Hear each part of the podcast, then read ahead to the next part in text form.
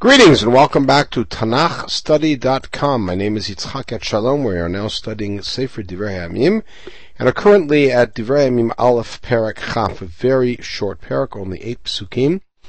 Uh, continuing with the story of the war against Ammon, which we read about in the previous perek. Vahila eight Chuvat Hashana. Eight Tshuvat Hashana means that the cycle of the year. It had been another year since the war evidently had begun. La'et Tzeitam Malachim, and in the parallel in Parakut Aleph in Shmuel Bet, it's Eight Tzeitam Malachim. Evidently, the author of Divrei was sensitive to the difficulty in that word and fixed it to Malachim when the kings would go out. So evidently the war that we read about has already been concluded, took several years, and they fought at certain points during the year, and now it was battle time again. And now he brought his, led his soldiers, and they destroyed the whole area of Bnei Ammon. Vayavov uh, vayatzar et Rabbah. Rabbah is short for Rabat Bnei Ammon, the main city of Ammon, the capital city of Ammon today. And he uh, besieged the city. David Yoshev Yerushalayim. And of course, the reader who's familiar with Sefer Shmuel knows David Yoshev Yerushalayim, and that leads to the whole story of Bathsheba and Uriah which again, as I mentioned in the last perek, is omitted from Divrei Hayamim entirely. So beyond the siege, he then destroyed the city. He attacked the city and destroyed the city. And as we read in Shmuel Bet, he then summoned David and said, "Better come now, otherwise the victory will be called mine." Vayikach David et Ateret Malkam. Now this word appears also as Malkam in Shmuel Bet, and is a little bit tricky because the name of the uh, of the uh, deity in Ammon that, the, Ammon worshipped is Milcom, and it's related to Molech. And so the simple read is that David took the crown off of the main idol of Malkam, of Milkom, uh, Me'al Rosho, took it off the head of the idol, It turned out to be one talent of gold. Uva Evan Yikaran had a precious jewel in it, Vatia Rosh David, and then David wore it, which of course may be problematic vis-a-vis the Avodah which is perhaps why some interpret Malkam literally meaning the king of uh, of uh, Ammon, oh, that is also difficult. In any case, he took out much uh, loot from the city.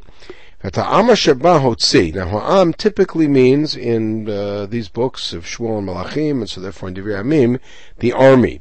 So he took the army out. Some interpret it as being the people, but its simple read of this is the army.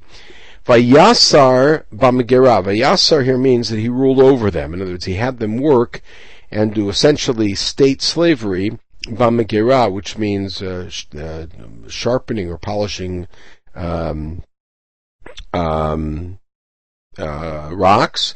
Barzel, which is mentioned at the beginning of Amos, Barzel, is uh, threshing.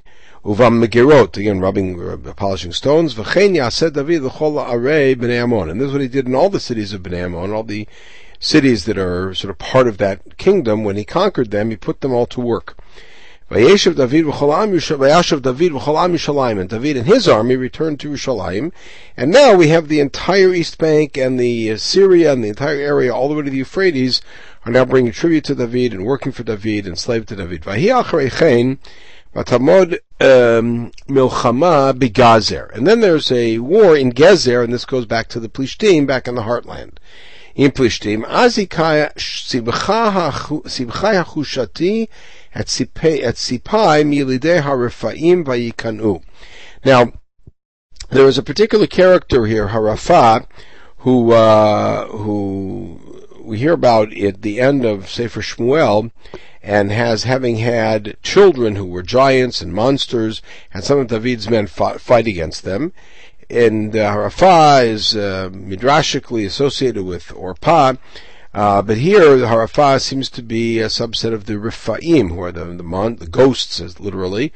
Uh, and there's a particular Sibcha HaChushati, who's one of David's soldiers, who kills Sipai, who's one of the children of these monsters, or large fighter, and they uh, and they back down. But the Od Milchamat Plishtim, and this pasuk is very interesting. Uh, there's another war with the Plishtim. Vayach El Chanan ben Yair et Lachmi Achi Goliath Hagiti Orgim. This pasuk is very interesting because of the parallel in Shmuel Bet. In Shmuel Bet, we have a record of these wars against the Yelidei Rafah, and one of them is a particular Elchanan ben Ya'arei Orgim from Beit Lechem, Beit al ah, who fights Goliath Migat. And Goliath has Eitz Chanito, meaning the haft of his spear, is like the like the size of a weaver's loom, which is exactly what we heard about Goliath, the famous Goliath in the battle against David, which leads to much consternation. Is Elchanan another name for David? Is the fellow David fought not really named Goliath? Are the two guys named Goliath? How do we reconcile it? So the author of Devarim reconciles it in a different way. Is that Elchanan, first of all, is not Halachmi, which would then make him perhaps another name for David from Beit Lachem, but rather Elchanan ben Yair is, he fights a fellow named Lachmi. And who's Lachmi? Lachmi is now the brother of Goliath. So now instead of, uh, instead of the same fellow Goliath being beaten by two different people who maybe are the same person, both from Beit Lachem, Elchanan is now no longer from Beit Lachem, and the fellow he fights is no longer named Goliath, with one little switch. He is Lachmi, who's the brother of Goliath, and he's described as having the same, some of the same weaponry as Goliath has, as we read in Shmuel Aleph Perek Yud Zayin, that Goliath does have a half that is the size of a weaver's loom. There's another war in Gat, Ish Midah. There's a man of great measure, Vetzpotav Sheish Vashesh. He has six digits on each appendage.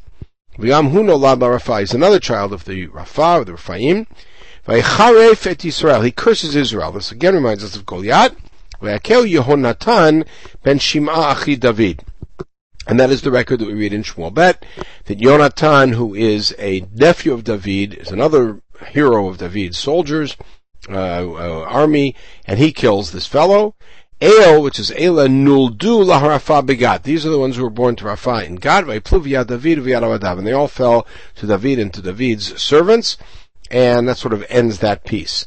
Uh, the next uh, perek that we're going to see will be substantially longer than the ones we've just seen, and will deal with the very famous or sad um, report that ends Sefer Shmuel Bet, uh, which is the uh, the census that David arranges, which ends with a plague, but more critically for us, ends with the the plague itself concludes with David identifying the location of the Mizbeach, which will be the location of the Mikdash, which will then set us into Divrei Hayamim's main agenda, which is the sanctity of Yerushalayim and the building of the Mikdash um, under Shlomo.